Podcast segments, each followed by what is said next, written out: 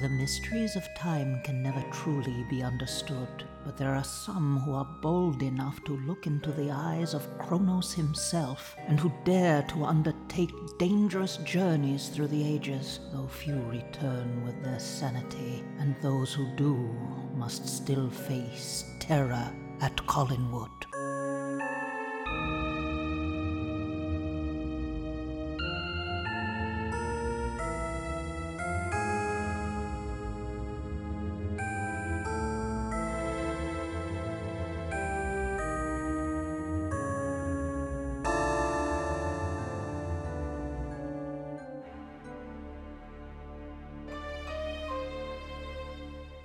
Careful, my friend, where you tread, for I warn you now, there are spoilers ahead.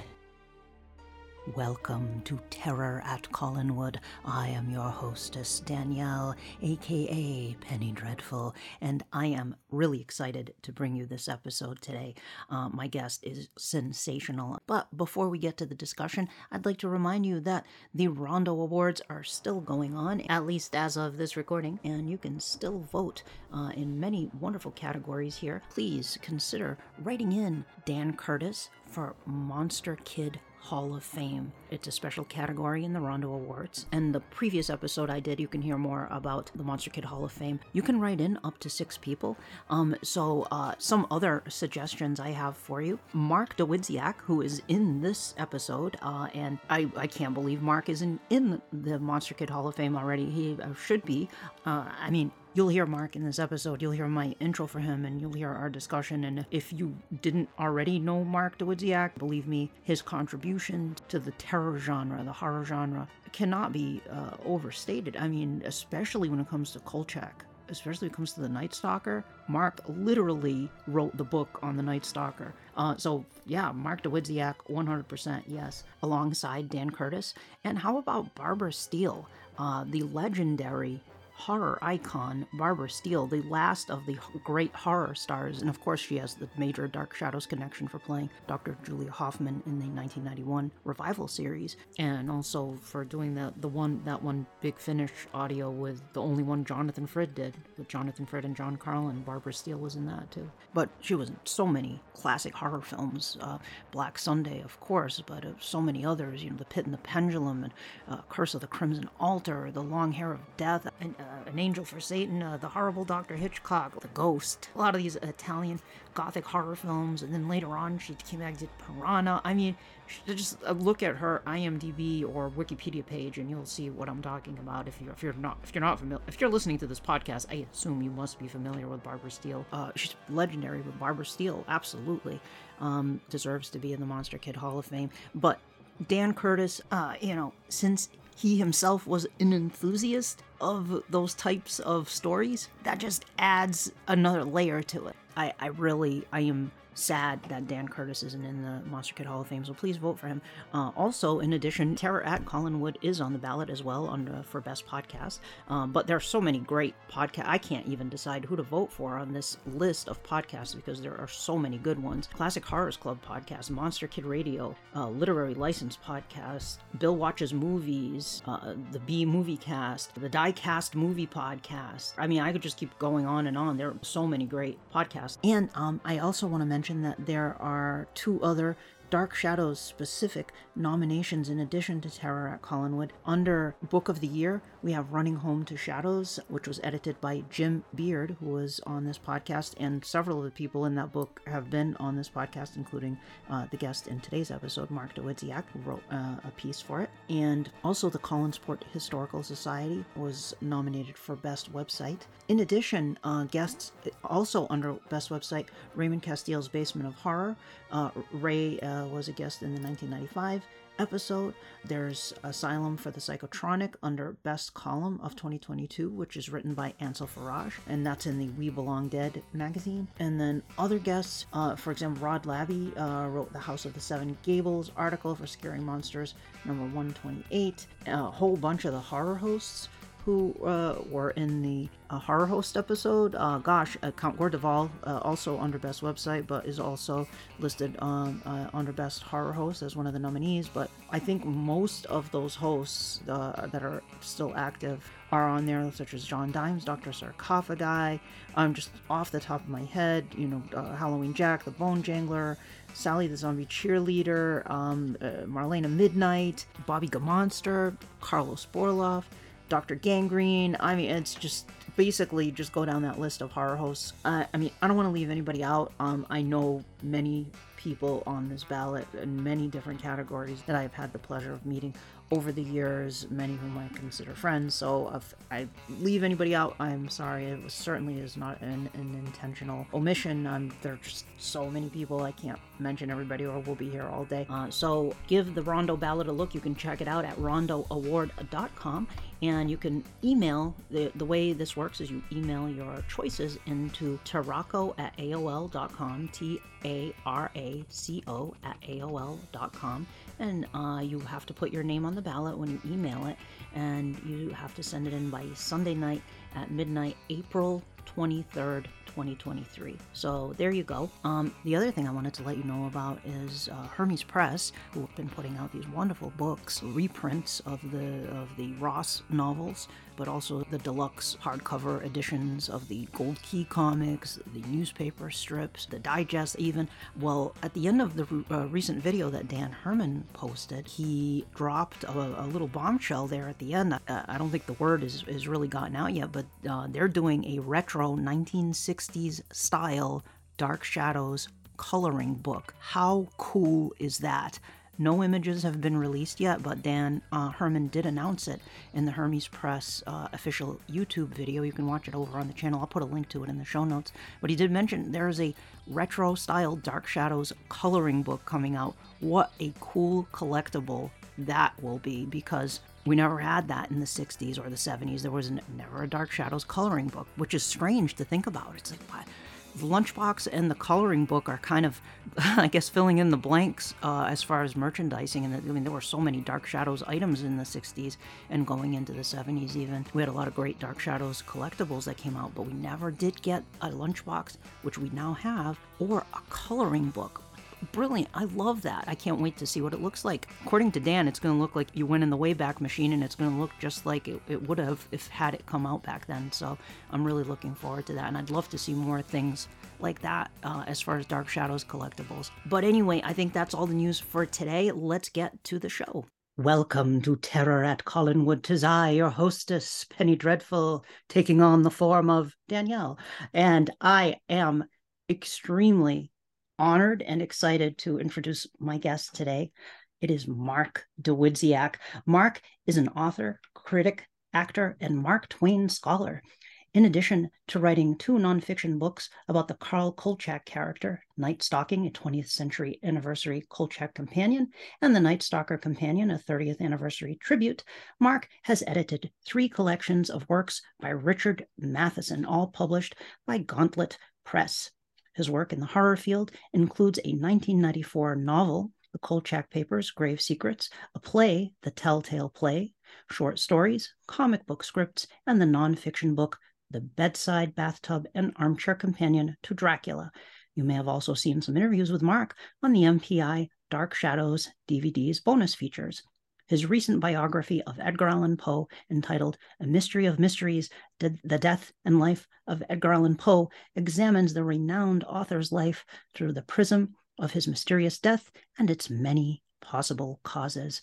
Welcome to the show, Mark. It's a pleasure having you here. It's a pleasure to be here. Thank you, Mark. I um I I loved your uh, MPI home video interviews. And I, you, when I started this podcast uh, a couple of years ago, it's going to almost two years ago now you were right away on my list of I people I have to reach out to to invite to be uh, a guest on the show because uh, a lot of what you said in your interview really resonated with me and and I agree with with what you said as well and I often uh, will talk about those topics on this podcast.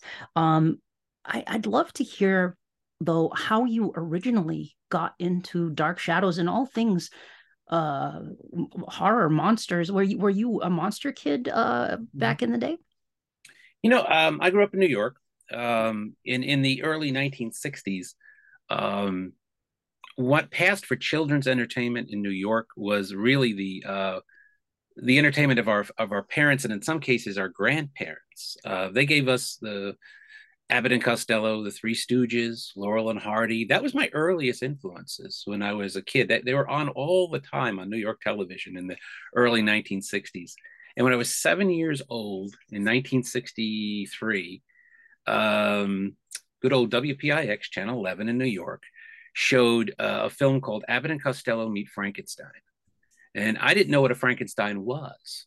I had no idea. Uh, I was there for the Abbott and Costello part of that title. But in that movie, um, playing uh, Dracula only for the second time on film uh, was Bela Lugosi, and he was wonderful. He was, he in many ways, steals the film. It is such a great performance.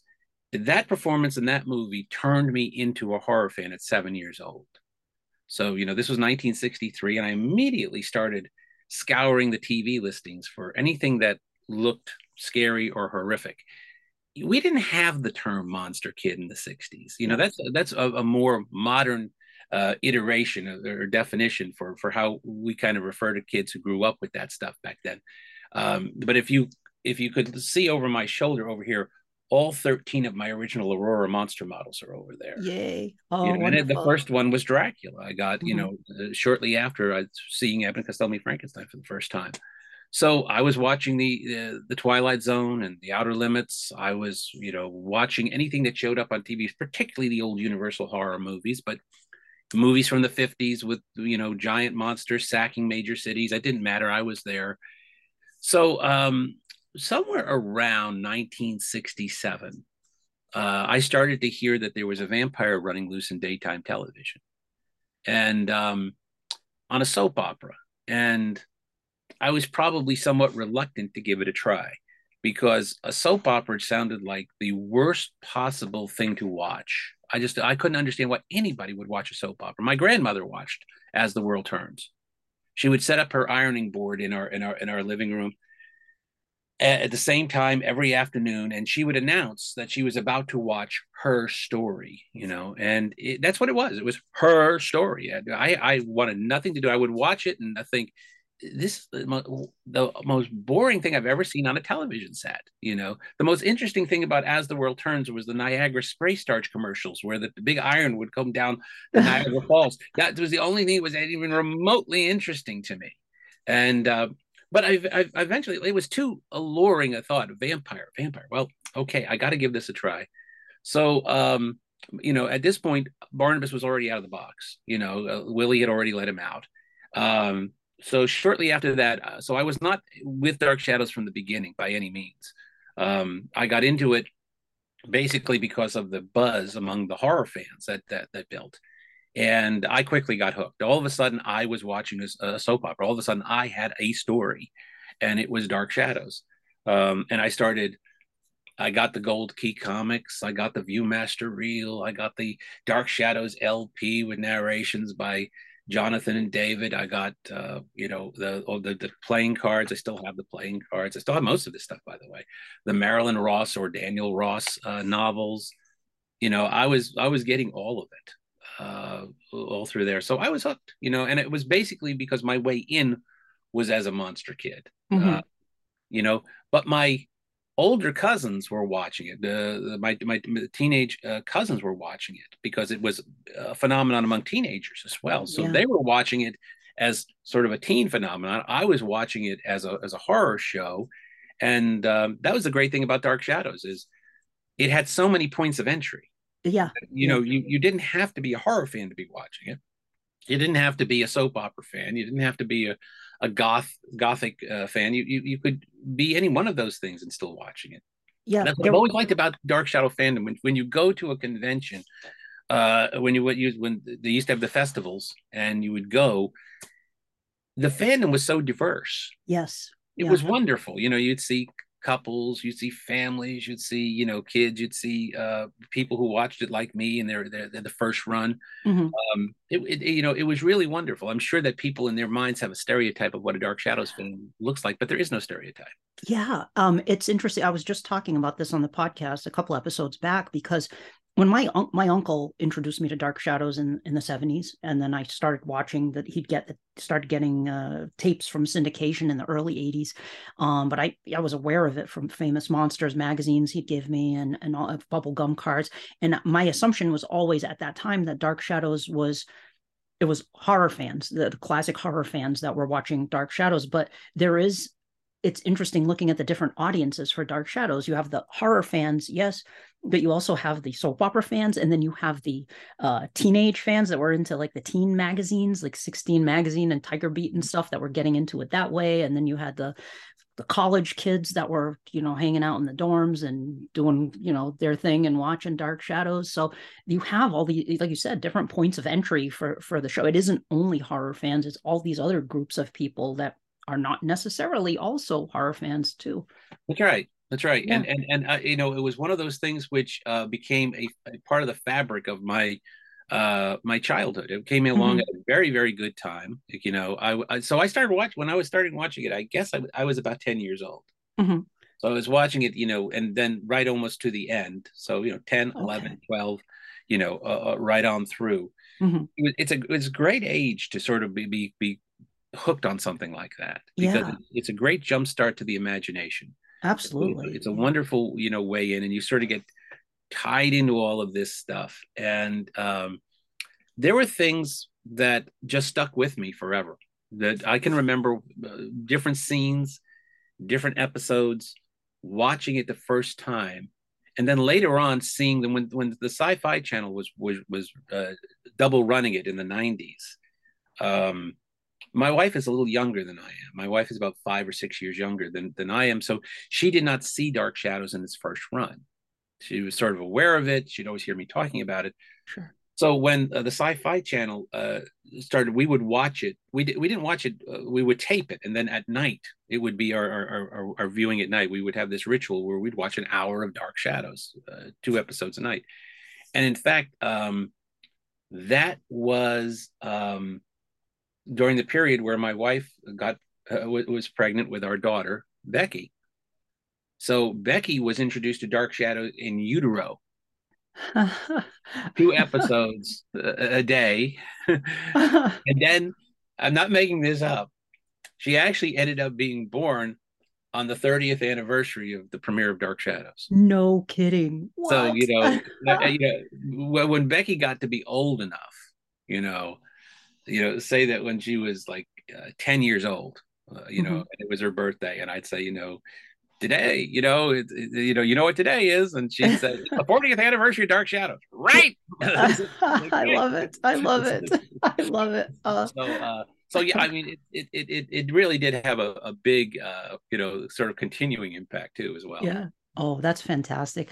Um, you know, um, you mentioned something interesting too, like about being a kid and not wanting to watch a soap opera. And I, at that time, when I was introduced to Dark Shadows, it was not introduced to me as a soap opera. It was introduced to me as a an ongoing spooky show with vampires and drama and thunderstorms. But the gothic characteristics worked well in that structure uh, because I don't think Dan Curtis initially pitched Dark Shadows as a primetime series, and then they they wanted to do it as a daytime series, but that actually worked out really well because you ended up with this serialized Gothic tale, which was a callback to sort of those 19th century serialized Gothic tales. It was. I mean, you know, you you look at the the traditions of because because Dark Shadows obviously changes, it it morphs, mm-hmm. and it begins more in the tradition of sort of the Bronte sisters. Yeah. You know, it sort of begins more with a Wuthering Heights uh, type of feel to it. And um, and as you know, I mean, there there was there wasn't supposed to be anything supernatural about Dark Shadows, and, mm-hmm. and, and, there really wasn't until they finally crossed the line and introduced the the ghost. Mm-hmm. Uh, you know, which you know leads to a phoenix, which leads to a vampire, and there and we're off to the races at that point. Um, you know, and and that was a, that was necessity. I mean, you know, as as, as the as the, the story goes, you know, and, and, Dan loved telling the story, but you know, is that you know, the only thing scary about Dark Shadows uh, after the first few months were the ratings. That, uh, yeah, you know, Dan wanted to do a gothic story, and and and nobody wanted to watch a gothic story. You mm-hmm. know, and uh, it wasn't didn't have anything to do with the quality of the show. It just was not catching on.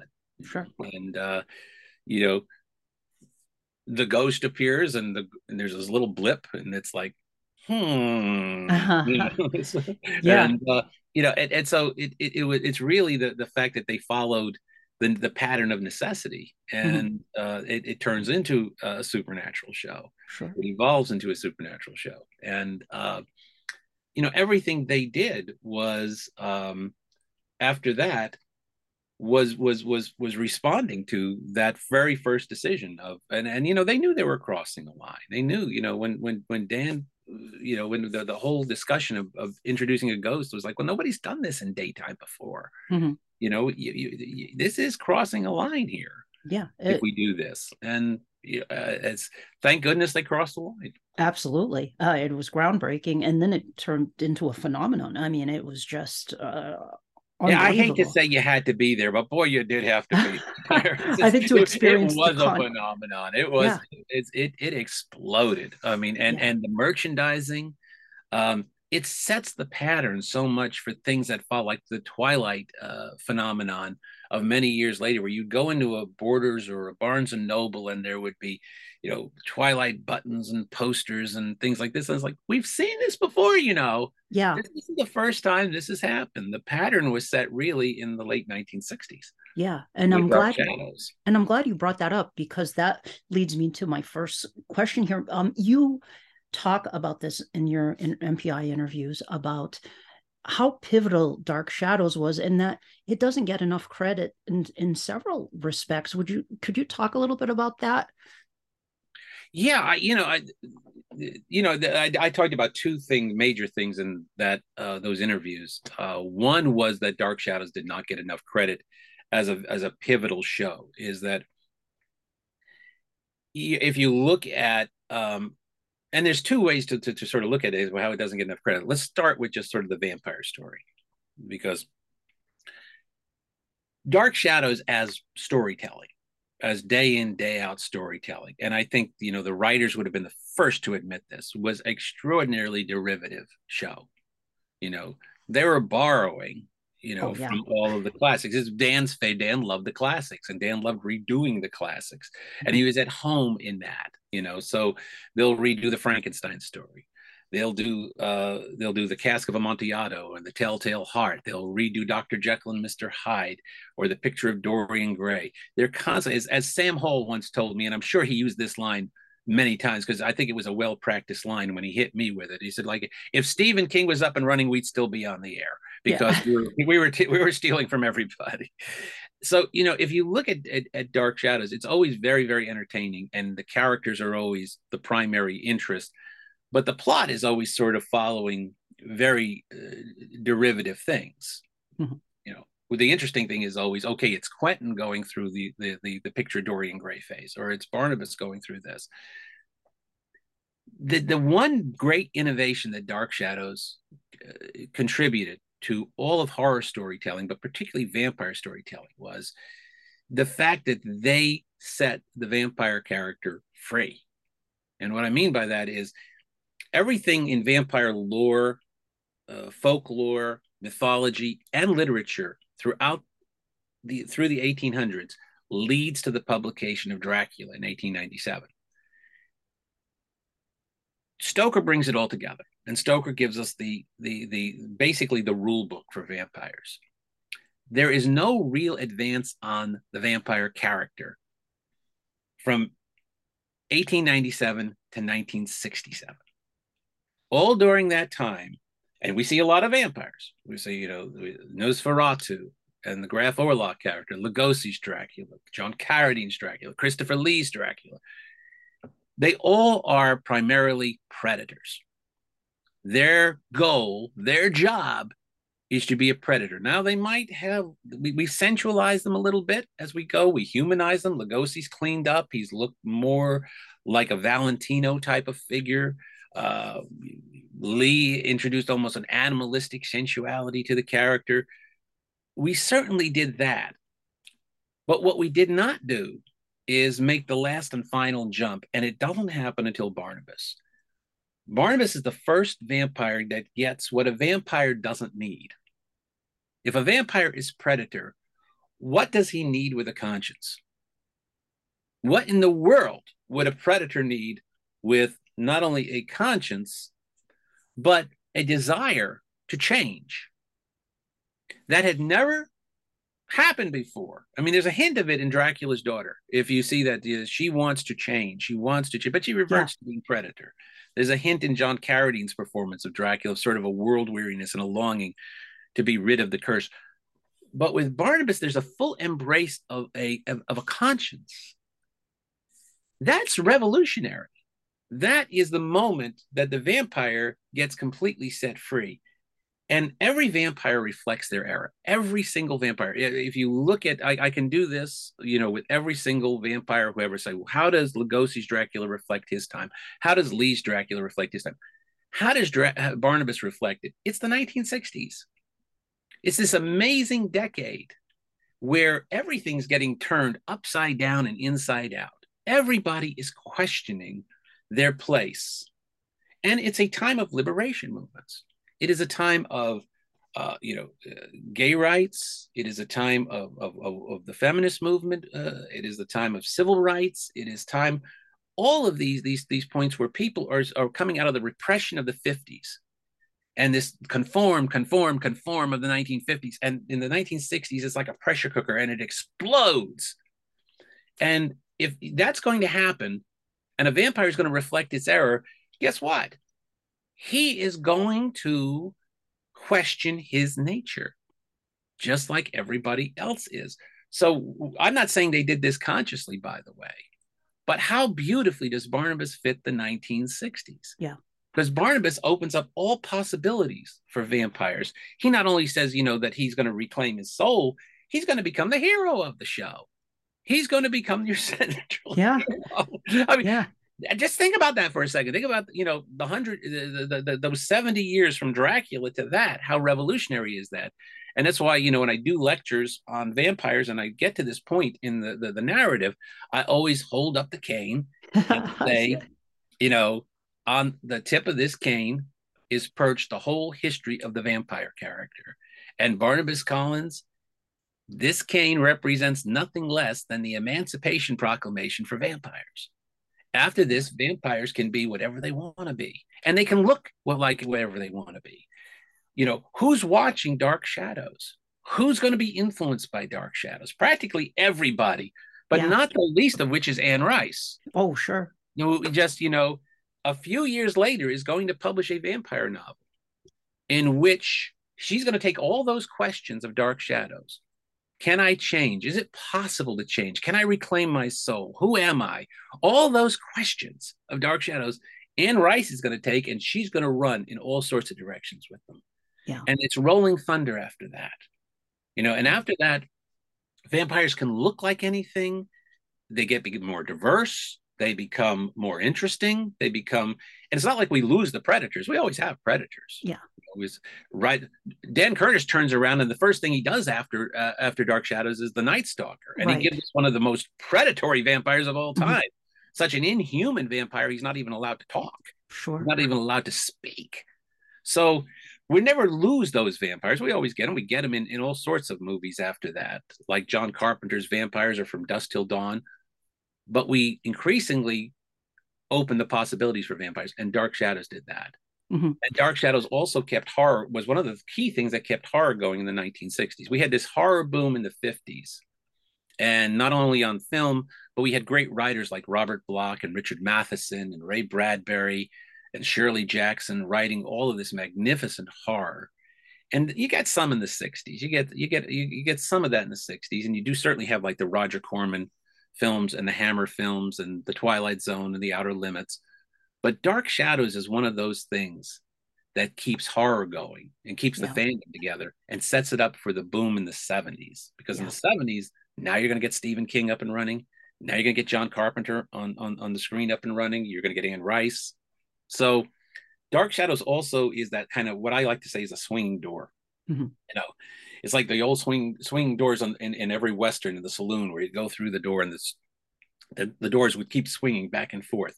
Dark Shadows is the link to the past and it's the path to the future. Yeah. That's why it's so important. That's why, why why why it's critically important. And it does not get enough credit because it was on daytime. Yeah. You know, is is you know, everybody always looks to literature, film, and if they look to television, they look to prime time television. Um, Dark Shadows, it was shot on videotape, it was on daytime, it was a soap opera.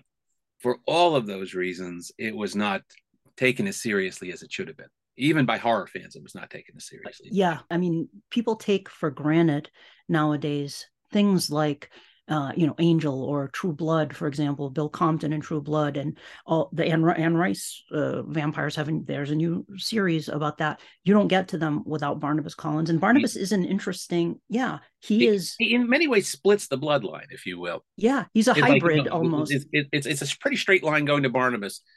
And it's almost like you know, if you play pool, if you've ever played pool, and you you, you hit the cue ball and it hits two balls and they both go into two, two different directions that's what Dark Shadows did. And uh-huh. it's like I said, you don't lose the predatory. If you like your mean, nasty vampires, like I think it's interesting that um, about five years after Dark Shadows went off the air, there's two books on the bestseller list at the same time. Mm-hmm. The first one is Stephen King's Salem's Lot. And Stephen King believed that vampires uh, should be nasty, mean characters with sharp teeth that use them. So he gives us that vampire in Salem's Lot. Same time, just a little while later, here comes Anne Rice with Interview with the Vampire, and she gives us the more sympathetic vampire, yeah. more introspective vampire. And these two things, and, and they're going to symbolize the two lines that are going to continue to this very day.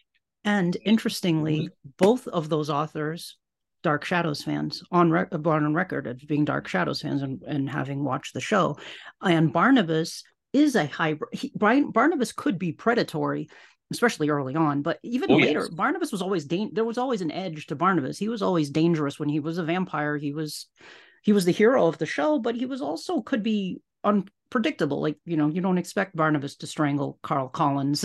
well, well and, and, and, yeah, he's always dangerous, and he's that's always what makes him interesting. But mm-hmm. there's there's Dark Shadows also responding on its feet because you know mm-hmm. I always you know I, I always tell the story, which is, you know, that again, you know, Dan was when he decided when the decision was made, you know, and not solely by Dan, there, there were writers and sure. you know, and Lela Swift, everybody was was in on it.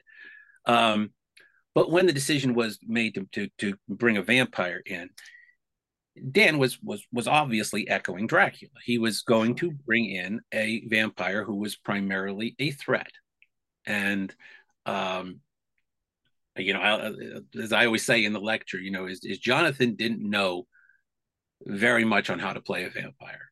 You know, he, you know, he was an actor. He was, yeah. you know, so he built an interior life, which is what an actor does, especially a trained Shakespearean actor.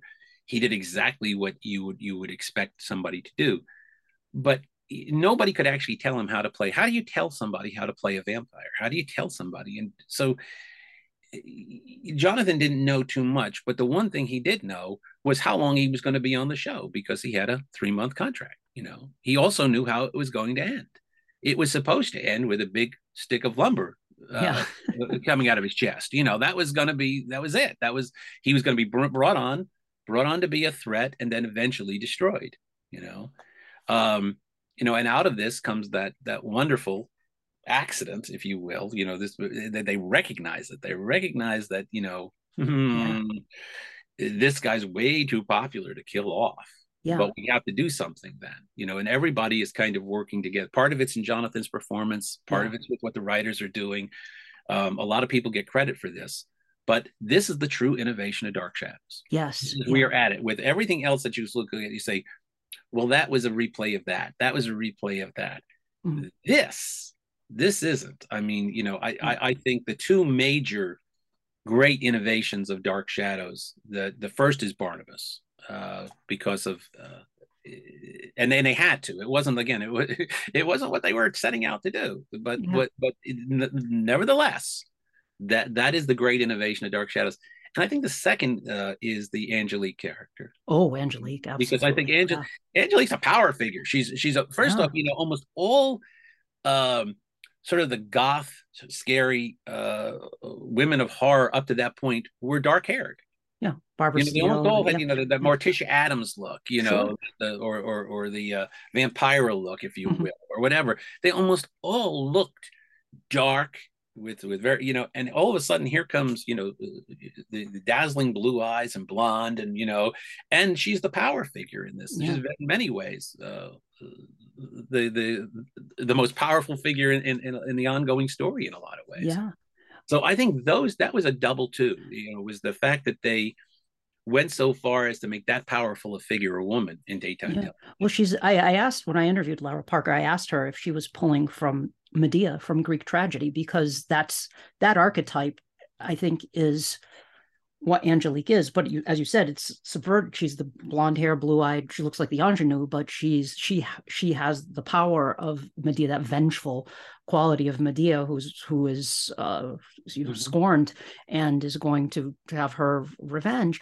Um, she she she said she wasn't she would love the Greek uh, Greek tragedies, but she wasn't consciously pulling from that but there's i think i don't know if the writers did that intentionally or not but um you also commented this is I, I love that you mentioned this too in terms of reflecting the 60s dark shadows i think is the first prominent other than comedies like the Munsters and the Addams family this is the first drama i think that presents the other the supernatural characters as eventually the protagonists of the show. They become the the monsters led led kind of led by Barnabas there, with the exception of Julia, but she's sort of in that mad scientist esque category, right. I guess. But right.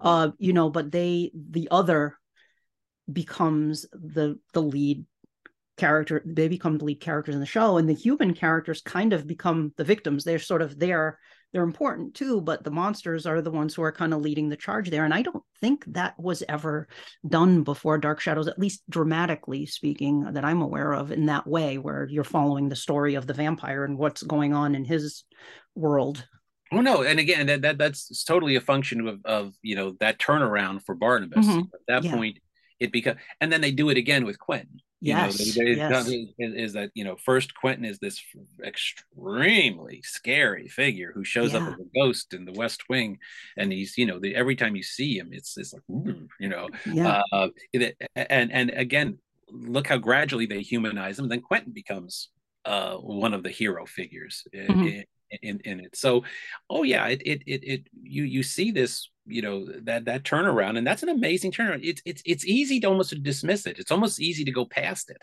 yeah. real fast and say but you gotta wait a minute here. Do you understand how revolutionary this is? And people take it for granted now. All yeah. of these shows a lot of these uh, you know supernatural themed shows now are those are the, the main characters that you follow in in the story it's a straight are, line and you're and and you said it. I mean it goes like anne rice to buffy and angel mm-hmm. to True Blood and Twilight and the Vampire Diaries. It's it's a straight continuing line that comes mm-hmm. right out of Dark Shadow. Those are the children of Dark Shadows, right there. Yeah.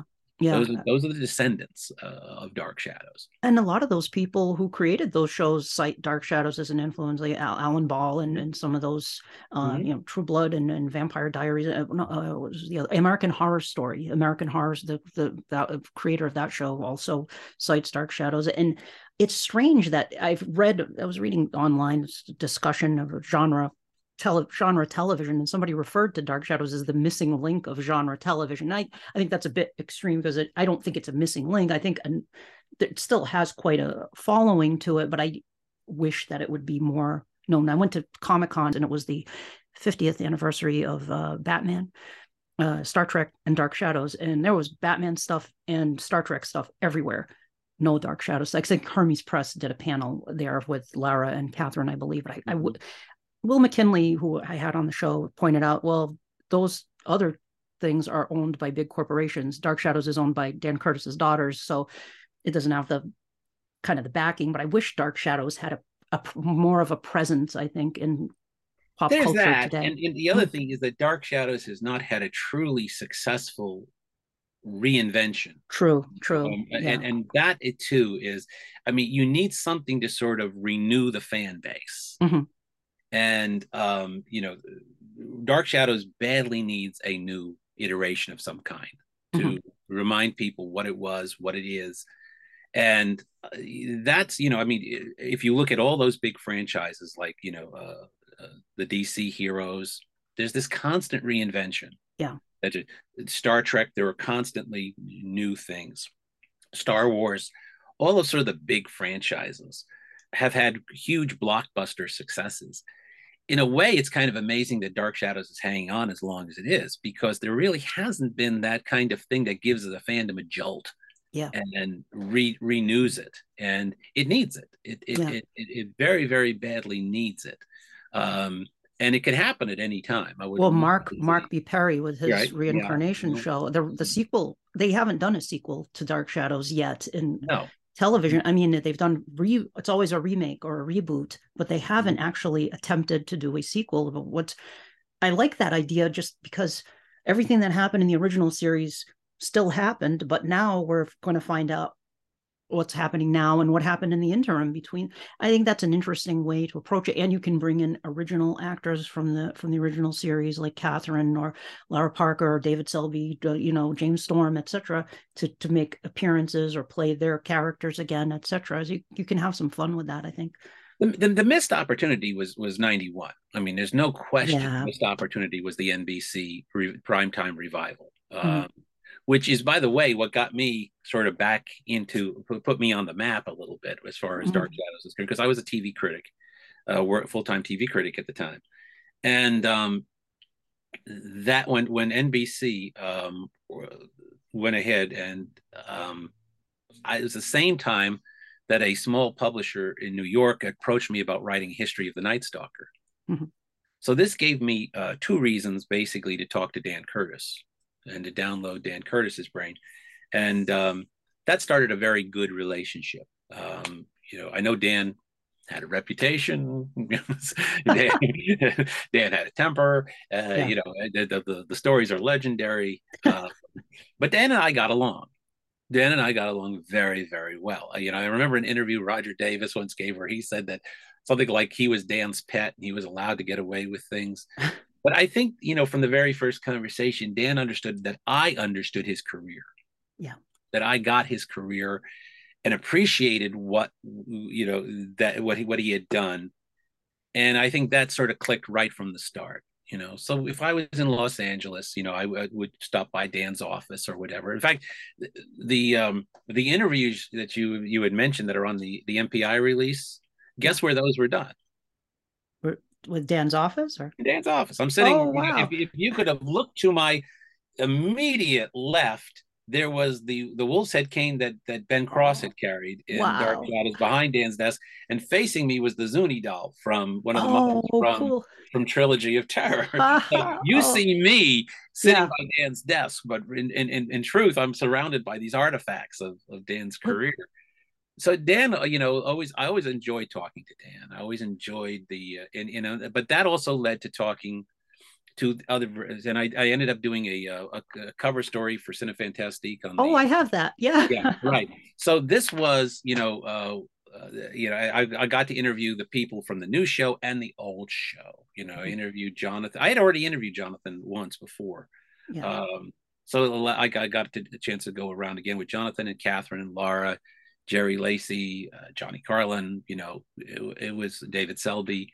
Um, it, it, was it was a lot of fun, and that sort of put me back on the map. And then whenever Dan had a new project, he would you know he would always willingly jump on the phone with me uh-huh. and, and, and talk to me, which he what wouldn't was... do because he didn't like you know Dan didn't really like journalists very much. He didn't trust mm-hmm. them. Yeah.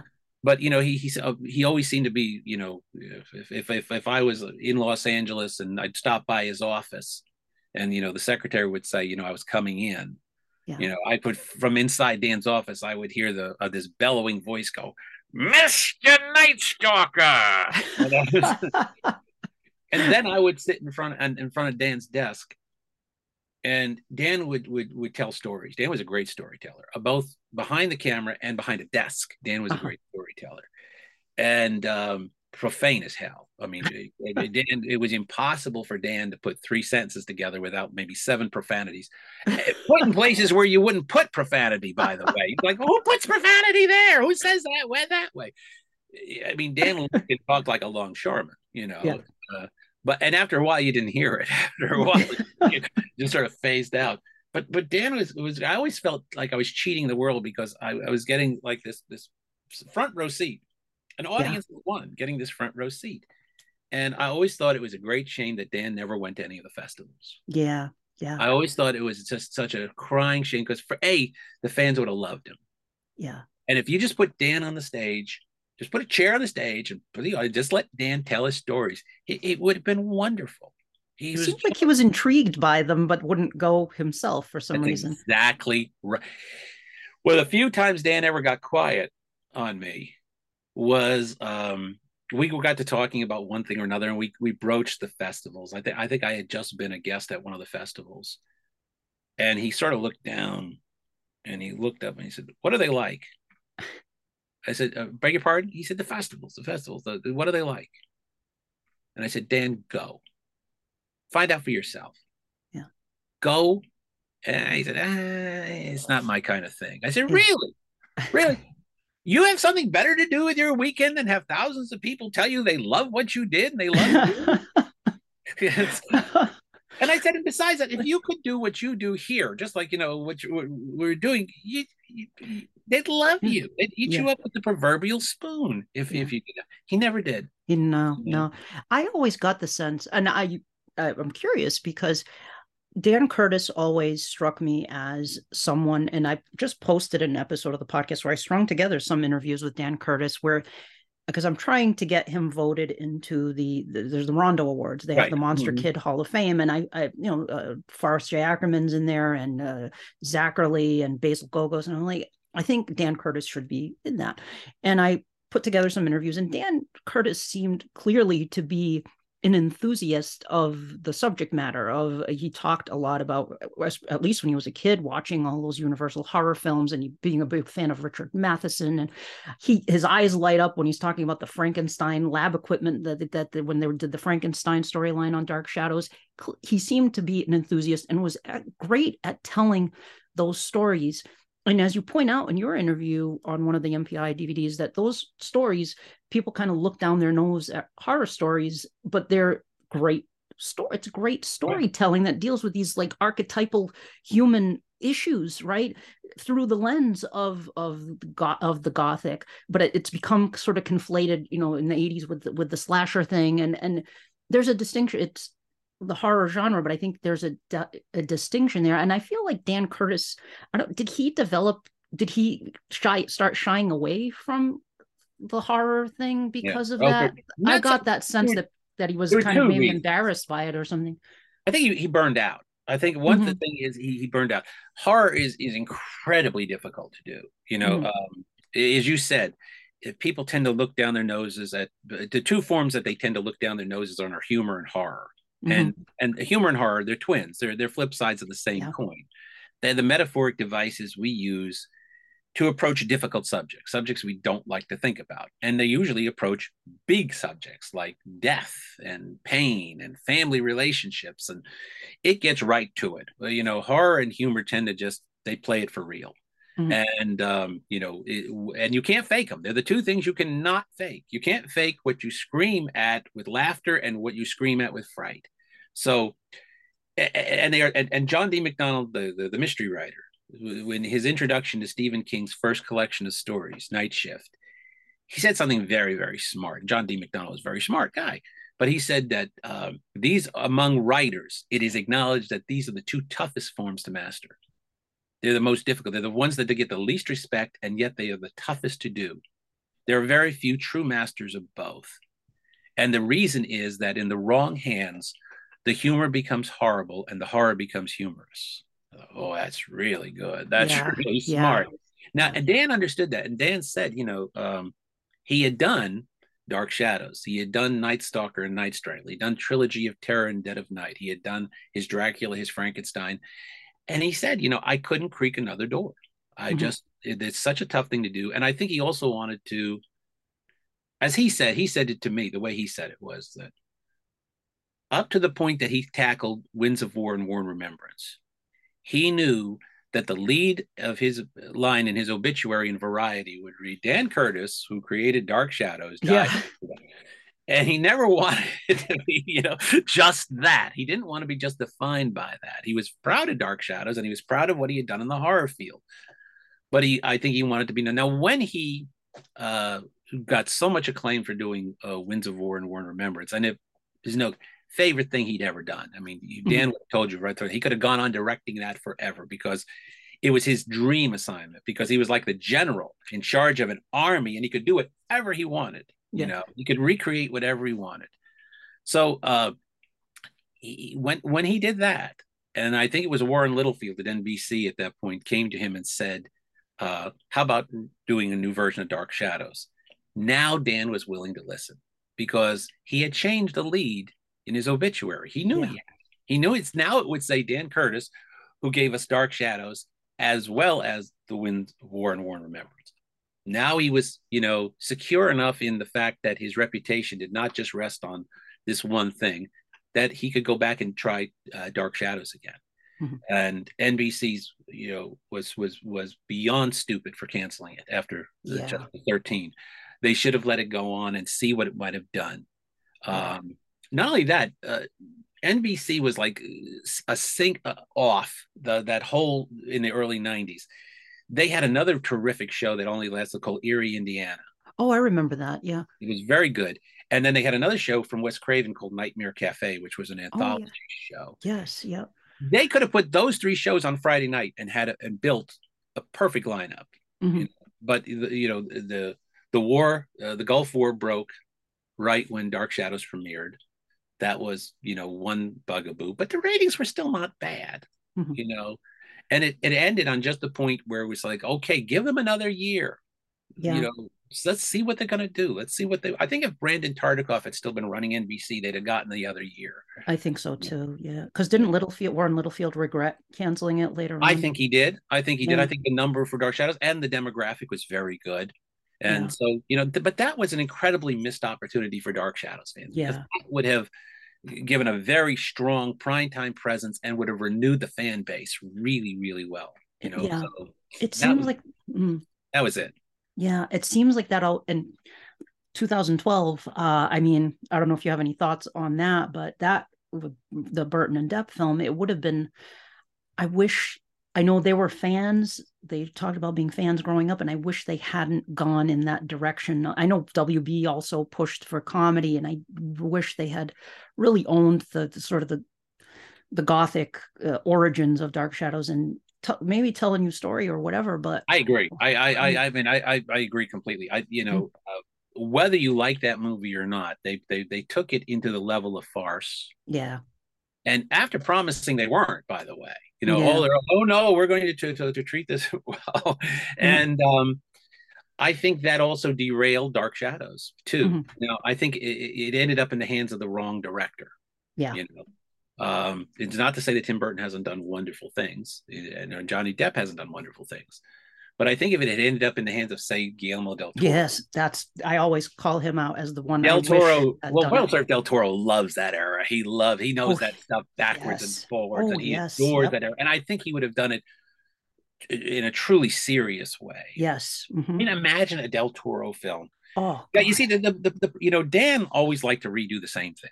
Yeah. so every Dark Shadows starts on somebody on that damn train heading into Collinsport. You know, you know that's how it's going to start. You know, here we oh, there's the train again. You know, mm-hmm. imagine a film actually starting in Martinique. Oh, interesting. In the heat, uh, the sweltering heat of Martinique, and starting in the 1790s with Barnabas yeah. being down there and developing the whole Josette Angelique story and telling it from there. That's and imagine Del Toro doing it. Oh God. That would have been imagine amazing. what you could have, what you would have had. That you know, Del Toro would have given us a serious a vampire movie. Yeah, I always call him out as when as the one I wish had directed Dark Shadows because, as you point out, he gets it. He I oh, always call him the chosen one because he grew up just absorbing those tales and just that aesthetic and just he yep. has an intrinsic knowledge of how to tell those stories in a compelling way and, and in a meaningful way. And I think it would have been incredible if Guillermo del Toro had. I think he would have given us something very new, something very stylish, and something very true to the Dark Shadows world. Yeah, you know? and that's the magic combination right there. If you yeah. can, you can get that, you know. Yeah. So again, I, I I think that was the missed opportunity, you know. Yeah. But the, but I will say this about the '91 uh, series is um, I, I I have great affection for that because that was what really you know put me into the you know I met Jim pierson uh, doing that uh, you know so so and, and Jim's remained a, a very good friend uh, mm-hmm. throughout those years. Um, you know, it, it gave me an entree to to Dan you know, uh, from there on in. I visited the set. I mean, I was I went down by the Goldwyn Studios uh, uh-huh. where they had the the Collinwood set. Oh, cool. You know? Yeah. And yeah. then you know, I always say about the '91 version. The '91 uh, uh, January of '91, NBC had a uh, a press party, and they they did it at Greystone, which was Collinwood, the uh-huh. uh, the mansion in Beverly Hills that is Collinwood. So they rented out the uh, Greystone for the night. They filled it with with dry ice and fog. Uh, they had you know oh, vampire it. fangs everywhere. Robert Cobert and orchestra playing in the ballroom, what? and everybody wow. could was mingling with you know you the, the reporters could mingle with the cast and you know and the, the creators and do their interviews in this setting. And I was like, this is the best party ever. this, is the best. this is the this is this is the best. Uh, yeah, uh, you know, the only thing that rivaled it was uh, when HBO introduced Tales from the Crypt, and they uh, rented out the old Roy Disney uh, mansion in Toluca Lake, and they did somewhat the same thing. And they uh-huh. had, you know, oh, yeah, all yeah. these gothic trappings for the. yeah, I love so it. I so I love the you know I have very fond memories of the '91 series. Yeah, you know, because of that. You know? Oh yeah, oh, yeah. No, I, I I wish you know that's it's such a shame that that I remember the protests even and even in my city we had a protest for the in front of City Hall. I don't know what that would have accomplished in New Bedford, Massachusetts, standing in front of City Hall with signs to protest the cancellation of the, of the 91 but there was it was mm-hmm. it was such a shame uh, but it's it was cool. Dan, Dan had earned the right to, to, to for a second season he yeah. had earned the right to see what would happen in a second. Not to say it would, you know, necessarily mm-hmm. been successful, positively successful, but I think they would have built on it, yeah. and I think they would have, uh, you know, gone on to a decent run if yeah. they had been given a chance. Agreed. Adrian Paul was going to be Quentin. They were going to bring him back as Quentin, uh, uh, supposedly. I mean, that would that would have been incredible. To this day, David Selby is still the only actor who has ever played Quentin Collins. So, yeah. Uh, and uh, here's a question I have for you. So if there is there are a couple questions i want to ask if there is a new dark shadows that happens what uh, what would you say what would you want to see in a new dark shadows and what would you not want to see in a new dark shadows? What would, would you think would make it work? Well uh, the, the number one thing is that i would hope that they would take it seriously that i would hope it would be done with you know the spirit of the original. Mm-hmm. um you know something i talk about on the mpi uh, home video is that um another thing that Dark Shadows gets beaten up about for is all the, the, the mistakes yeah. we've come through. And that's only because it's the only soap opera we still watch. Yeah. You know, they were doing two and a half hours of story a week. You know, they were cre- writing it, casting it, shooting it, you know, and if you were to look at any other soap opera from the time, and when we don't, you see a lot of mistakes. You'd see a lot of people, you know, bumping into things and knocking things over and calling people by the wrong names. It's not like that was exclusive to Dark Shadows, you know. Yeah. And Dark Shadows also was more ambitious than the other soap opera mm-hmm. at the time. They were doing special effects. Yes, the chroma key and things like that look crude today, but they were trying everything. They had fire on the set. Fire was verboten. Dan loved fire on a set. He loved it. almost every set had fire, you know. um, and that was a small little studio where they were shooting in. Um, you know, and for all of that, for all the things that went wrong, Dark Shadows always served up something truly magical in every episode because the actors committed to it. The actors were total I mean, one of the things that you, you you just have to go back to the appeal of Dark Shadows, the original, and that's why I hope any new iteration gets this.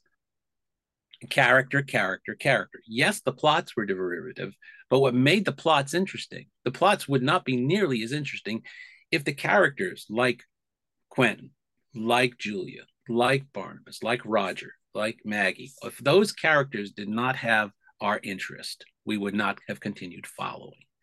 So that's part writer, part actor gets the credit for that for, Yeah. for that for that wonderful thing and that's the reason dark shadows worked so if you're going to do or do a reiteration the first and you know and, and for for if i was able to be in the writers room for 10 seconds the only thing i would say would be character character character. You get the characters right no matter what you're doing what, what how you're doing this and you take those characters seriously and don't play them as a joke. You got a chance. You got a shot at making this making this happen making Yeah. this work. Whether if you're going to do a new generation if you're going to however you're going to do this you've got a you've got a really good shot at making this work but you Yeah. got it's got to the it's got to be in the character. Mhm. you know if it's not there it ain't going to work What about uh, Barnabas? Do you recast or not? That's a really good question. Mm. That is a, re- you know,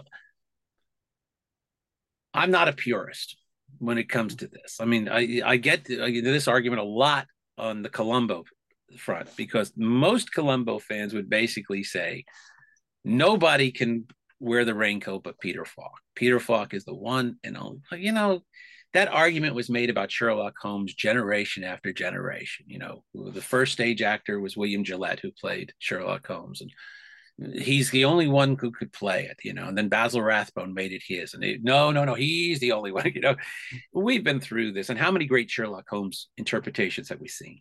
Mhm. My argument would be this: if Barnabas is a great character, and I believe he is, if Barnabas is one of the great horror characters of all time, then he is open to reinterpretation. Then he is Hamlet. Mhm. Then he is any great role. And he is open to reinterpretation.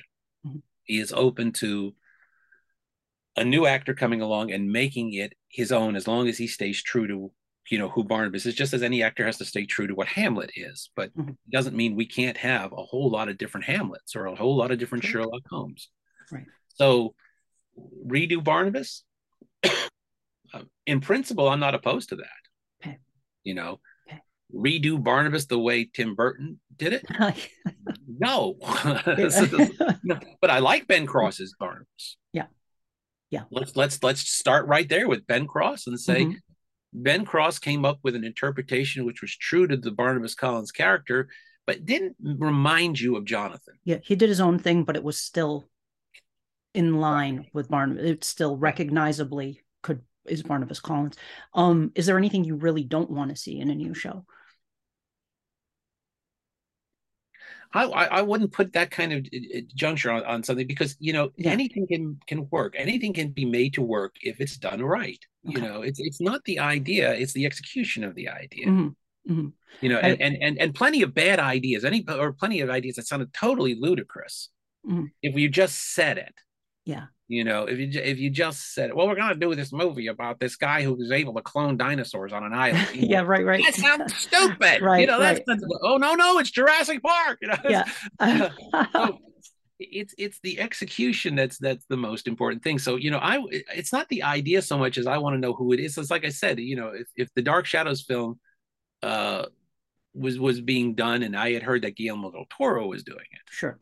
you know i would be much more enthused about it so it's it's the people who are involved um and their intentions that are much more important to me you Yeah. know than what the basic idea is because most basic horror ideas and fantasy ideas if you just explain it sounds stupid it's hard to make a fantasy idea sound and that's you know the problem with horror is uh, horror makes special demands on the suspension of disbelief Mhm. you know and it, it basically makes you buy into the, the the impossible or the improbable and um so if if it's done right if it's done correctly any idea can work Right. you know, no matter how dumb it sounds. And and like I said, there there are plenty of ideas which sound dumb, which turn into blockbusters. Sure, sure. Mm. I, I think as long as they get the tone right uh, and ca- capture that, it's interesting. When you watch Dark Shadows,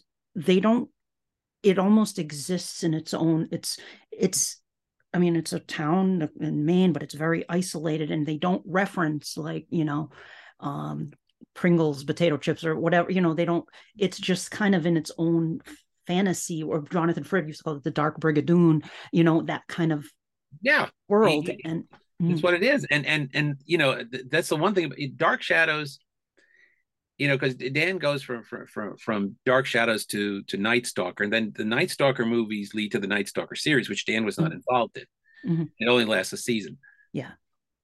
The one thing those two things had those as influential as both of those are, and those both of those are incredibly influential on the generation of people going to do horror who follow. It's almost almost everybody is influenced by one or both of those. Yeah. But the one thing those two things have in common is they never figured out a mythology. Mm-hmm.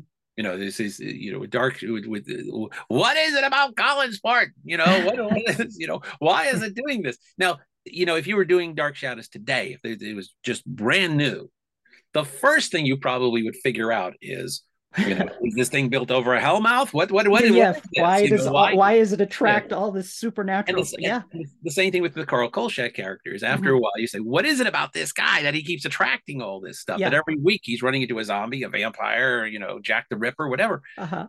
You know, you you have today you'd explain you know and the generation that was influenced by this stuff that come along in the particularly the 90s when you get the x-files and buffy and you know, the first thing they did was to create a mythology it was yeah. to create you know that that that that's what they do now you know is mm-hmm. and, and comic books have had a lot to do with that sure. Com- you know comic books is, are, have almost had more influence on that than anything else but you know it, that's one thing about this is that my it would be a question i'm not saying i would be for it or against it but i would be saying you're going to come up with a mythology aren't you yeah you're going to you're not going to do this and just say it's Collinsport. That's it. Yeah.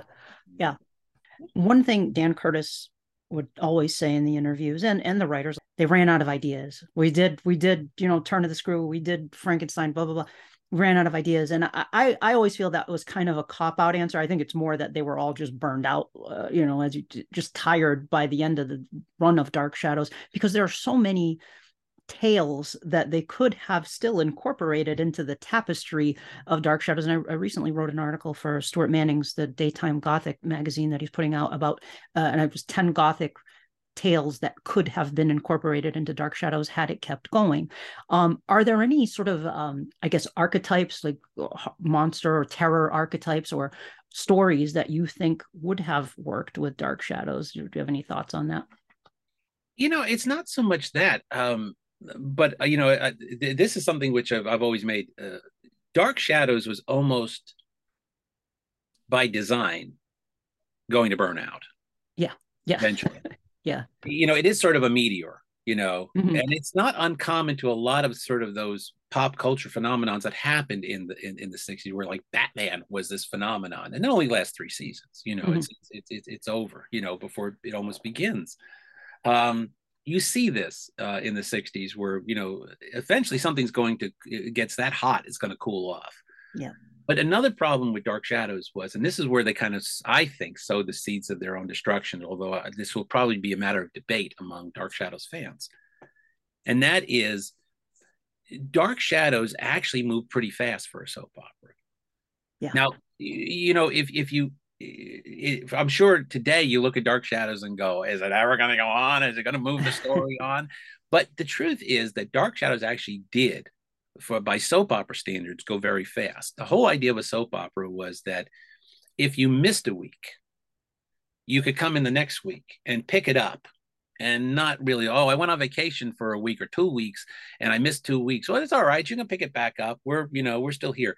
You missed two weeks of Dark Shadows. You might be, you know, you'd have to call somebody say, what the hell happened with Aristide? I just wanted, you know, I was a little on vacation. And, um, so th- that was one thing. They moved, they moved faster than most soap operas did.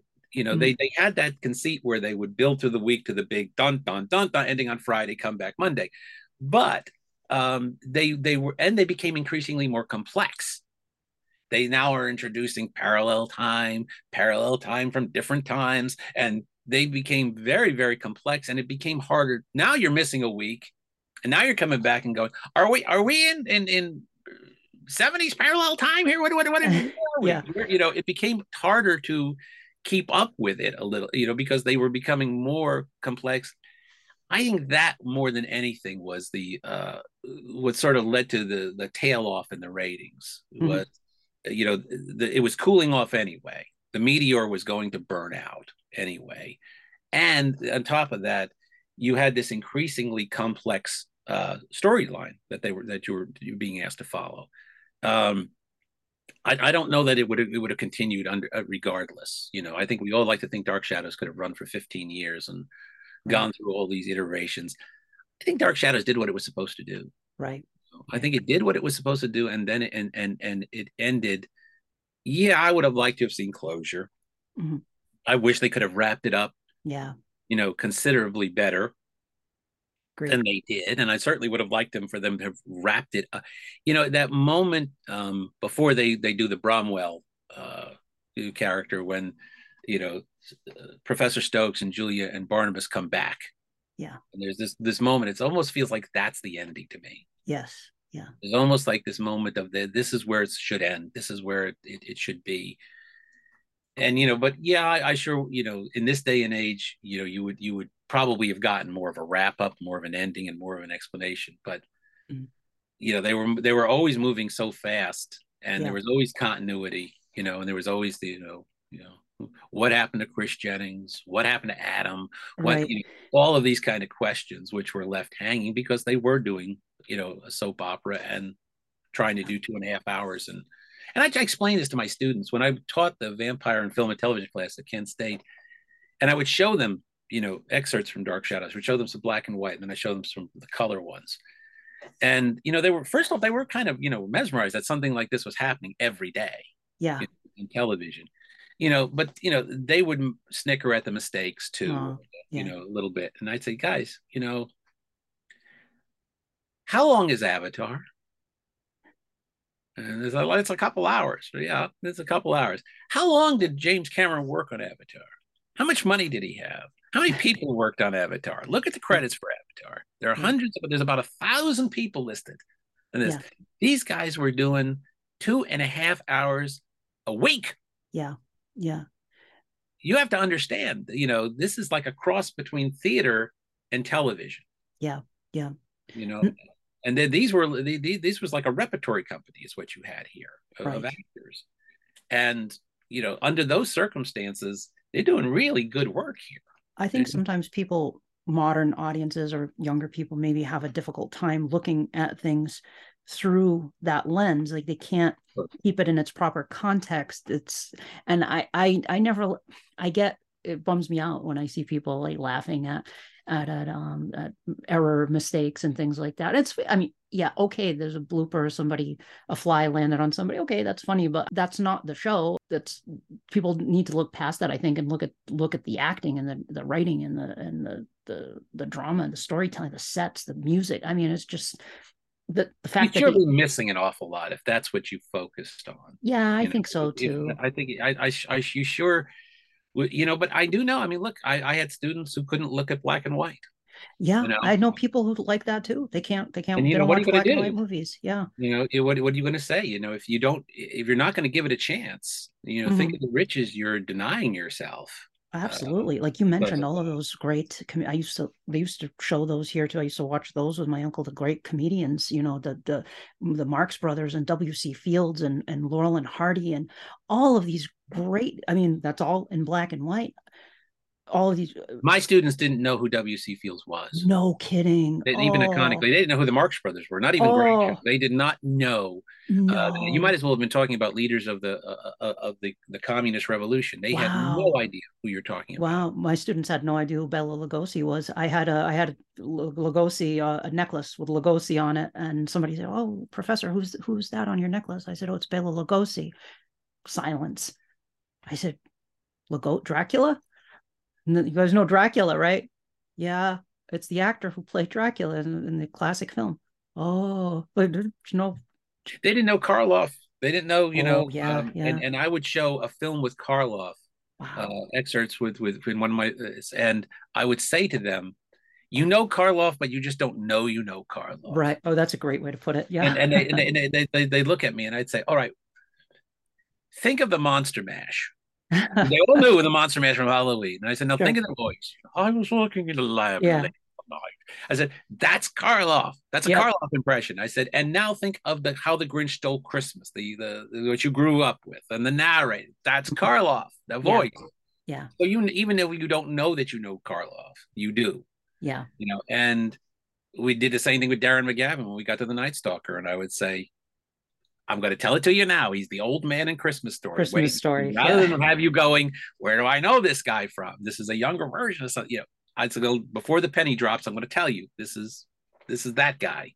Yeah. So no, you- you're absolutely right. They they they don't. Now the great thing is though, the wonderful thing is because I would show Lugosi's Dracula in my vampires. They loved it. Oh, And They awesome. love Lugosi's performance because of his total commitment to the role. It Yeah. was one of their favorite things they watched yeah. um, it- all through. So the magic of Lugosi's performance still works on them. If they give him a chance, you got to get him to give it a chance. That's the You thing. know, yeah. Yeah. they And would- I, mhm. They had to watch it in in, in class, and Yeah. then when they did, they were glad they did. Yeah. One one thing that uh, that really warmed my heart, I guess, when I went to Seaview Terrace, uh, Colin Bob Bissell has the, these get-togethers there, and I met a group of young Dark Shadows fans in their twenties, and they were just as enthusiastic about it as all the other fans. And I had them on the podcast recently to because they have their own little online community, a Discord community, and they were they were great. And there, I said that well, that that gives me hope that that you know that people will continue to find young people will continue to find Dark Shadows well, it's like I said, I you know, it is it is a very enriching thing for me, you know, to say, you know, Mm. I always feel like I'm sort of giving back because, you know, I've spent most of my journalistic career, uh, 43 years in, in, in working in newspapers. Most of them was spent as a TV critic, and other TV critics did not get Dark Shadows. Oh, They did not understand. They they tended to dismiss it like everybody else.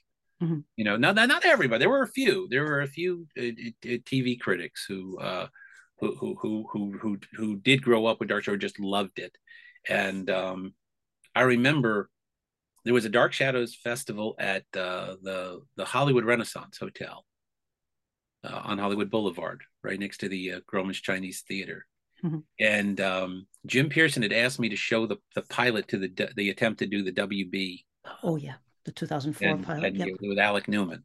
Mhm. And uh, he said, Would you show the pilot and set it up and talk? And I said, Yeah, sure, that'd be fun. So, you know, I took the stage and I was going to show the pilot, and there were three TV critics in the back, and they happened to be the three other TV critics who just love Dark Shadows. Just Oh. And I said to them, You know, I know you think of me as your TV critic because, you know, I'm, you know, sort of the go to TV critic when it comes to Dark Shadows things. I said, But in the back of the room, there are three people.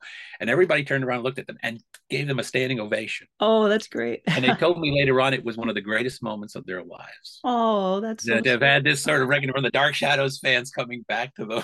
I love you know, that. That's, that, that, that's really wonderful. You know, so Oh. it's things like that that Dark Shadows given. You know, they getting to write the uh, short story um, for the Kolchak anthology that crossed Yeah. Kolchak and Barnabas. You know, Yes. Yeah. and being able to come up with that idea and take So it to cool. Dan. Say to say Oh. to Dan, ah. I got an idea. what did Dan think when you first Oh, he loved it. He loved it. Oh, you're love kidding You just bring together his two Yeah. iconic horror guys. And I said, I said, I, I wouldn't do this just to do this, but I think I've got a nexus. I think I've got a real cross here. And then I went Yeah. to Jeff Rice, who created Kolchak, and, and told him the idea. Well, they both loved it. And so they both Yeah. gave me permission to do the story. They let me use Dan let me use Willie and and and Barnabas as characters in the story. Yeah. And, Yeah. And Jeff let me use Kolchak. So yeah. That's that so cool. you know it was so so i mean those are the kind of rewards that you get like you know years later you go the university is going to give you this Yeah. That's do this That's Yeah. wow, what that's incredible.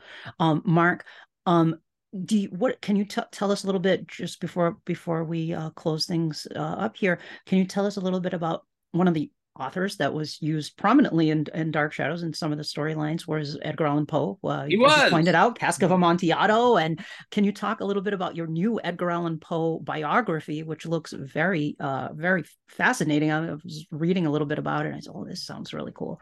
yeah uh, this is another gift that um uh the universe has given me because uh, i've carried poe throughout my life. I've always been you know uh, and and i've basically built up a reputation of scholarship for mark twain. Five of my books are twain centric and it was actually an editor at st martin's who suggested that i write about edgar allan poe. And I, I, I would have never had the uh, the ego, I guess, to have said, you know, I should be the person to write about Poe.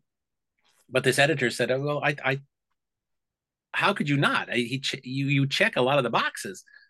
I didn't see it. Sometimes it takes somebody else to point out, you know, the obvious. And in this case, I, he said, well, he said, you've written about horror subjects like, you know, Dracula and the Night Stalker.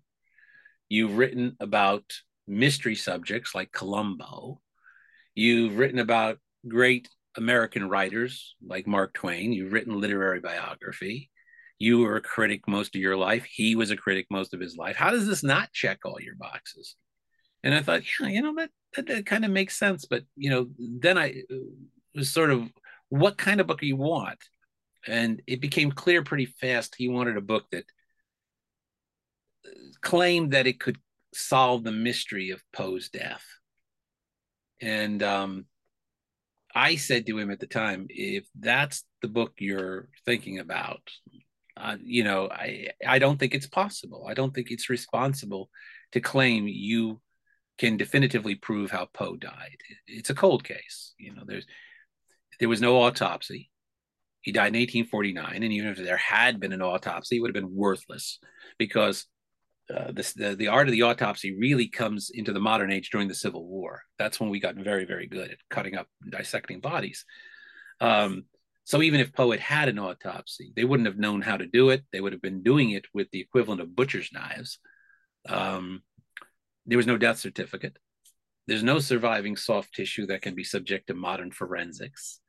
Um, the witnesses that do exist around his death are unreliable at best, contradictory, sometimes contradicting themselves in different. Uh, so I said, you know, you this is as, as cold a case as you can possibly have. But what I will do is I will write a an examination of his life through the prism of the mystery of his death. Because that's why the subtitle is reversed. The subtitle is The Death and Life of Edgar Allan Poe.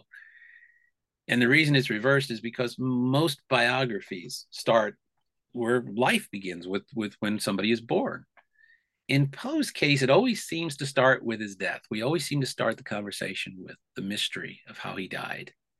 And Poe dies in 1849.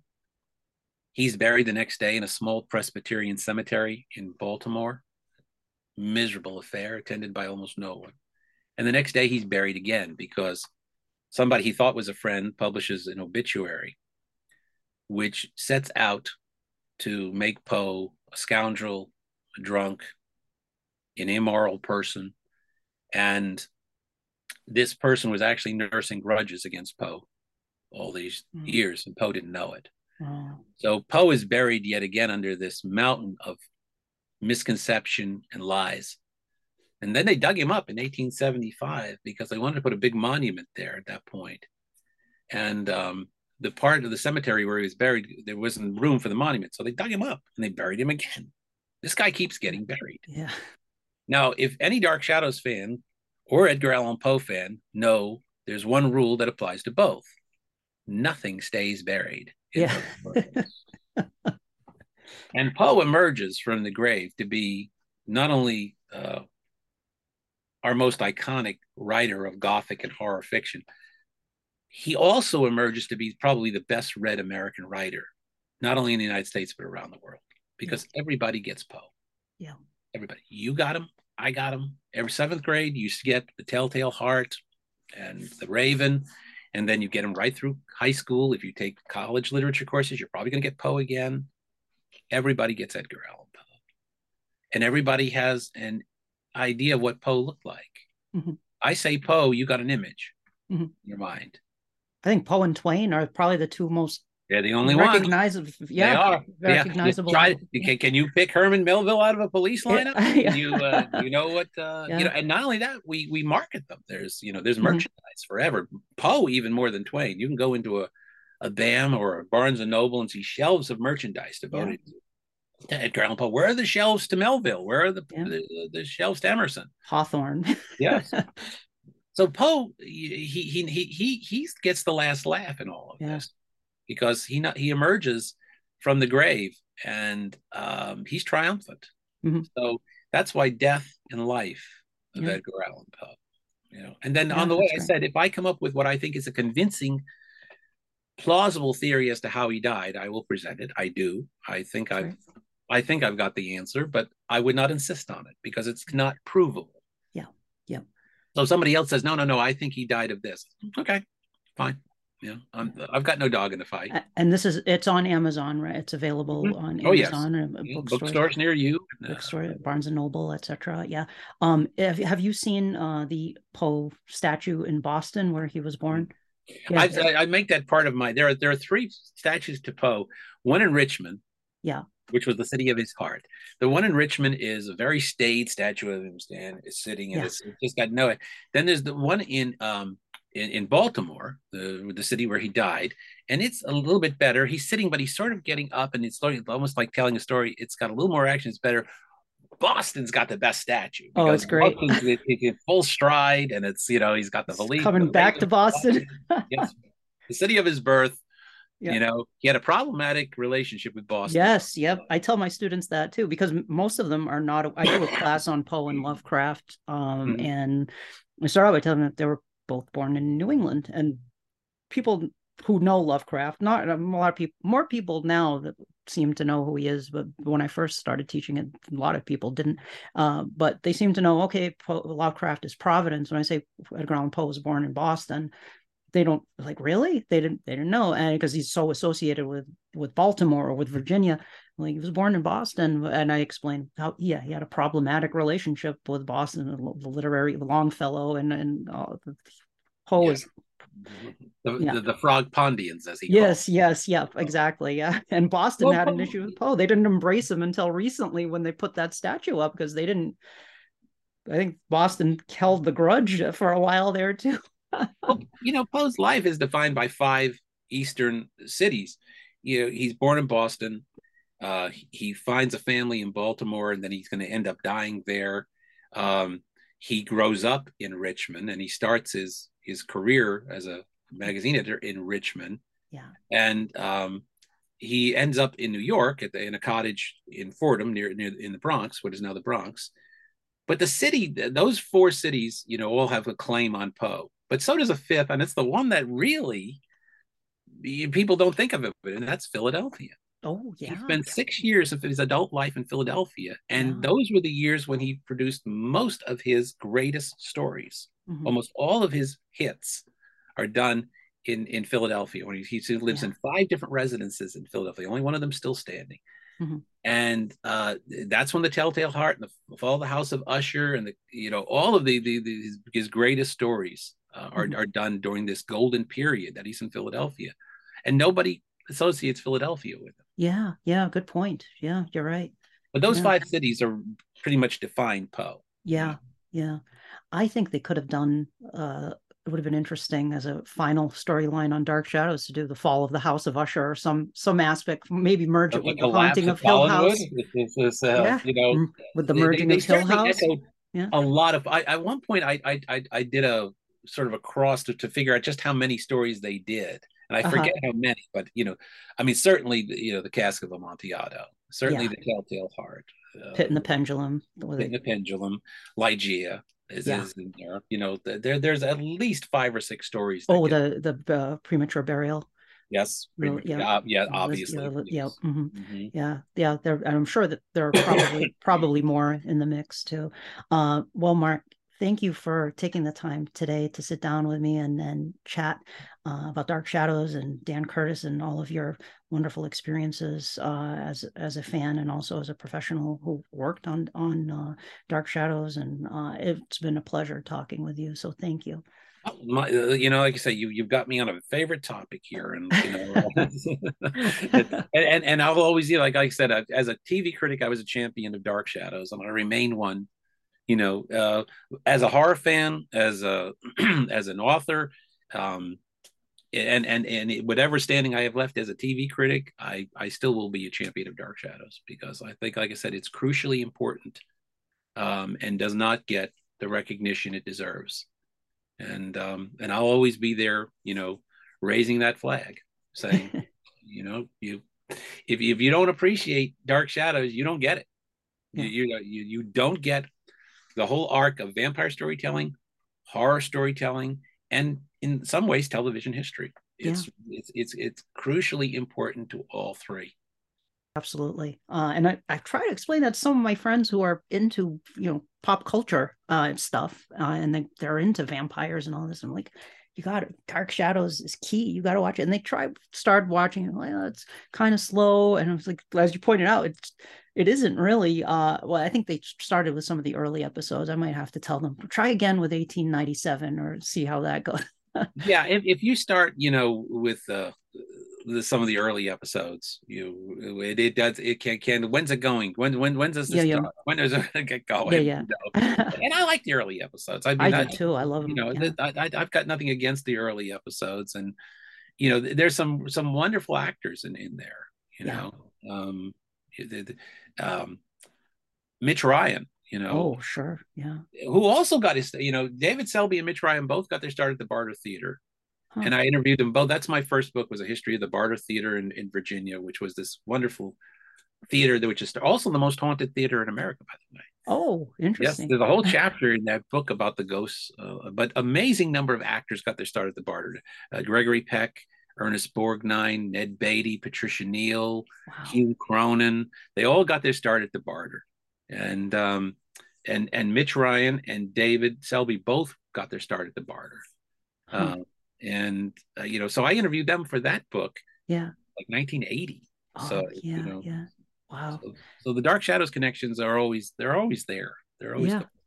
Thank you again, Mark. Um, I appreciate you taking the time, folks. Uh, if you uh, enjoy the podcast, please do subscribe to the podcast, whether you listen on Apple Podcasts, Spotify, Stitcher, wherever you get your podcast. Terror at Collinwood has invaded all podcast apps. Uh, also on YouTube, this there is a special video version of this episode, um, so you can head on over to YouTube and subscribe there. Uh, please do like the video, uh, watch the video, uh, whatever whatever they do. These ring the bell. I don't know. If, I guess that notifies you if you get new videos. So that's that's great. Um, and I want to thank my guest again for joining me, uh, and I will see you next time at Terror at Collinwood. And for as long as they lived, the dark shadows never truly vanished, for there will always be terror at Collinwood. Terror at Collinwood is a Penny Dreadful production.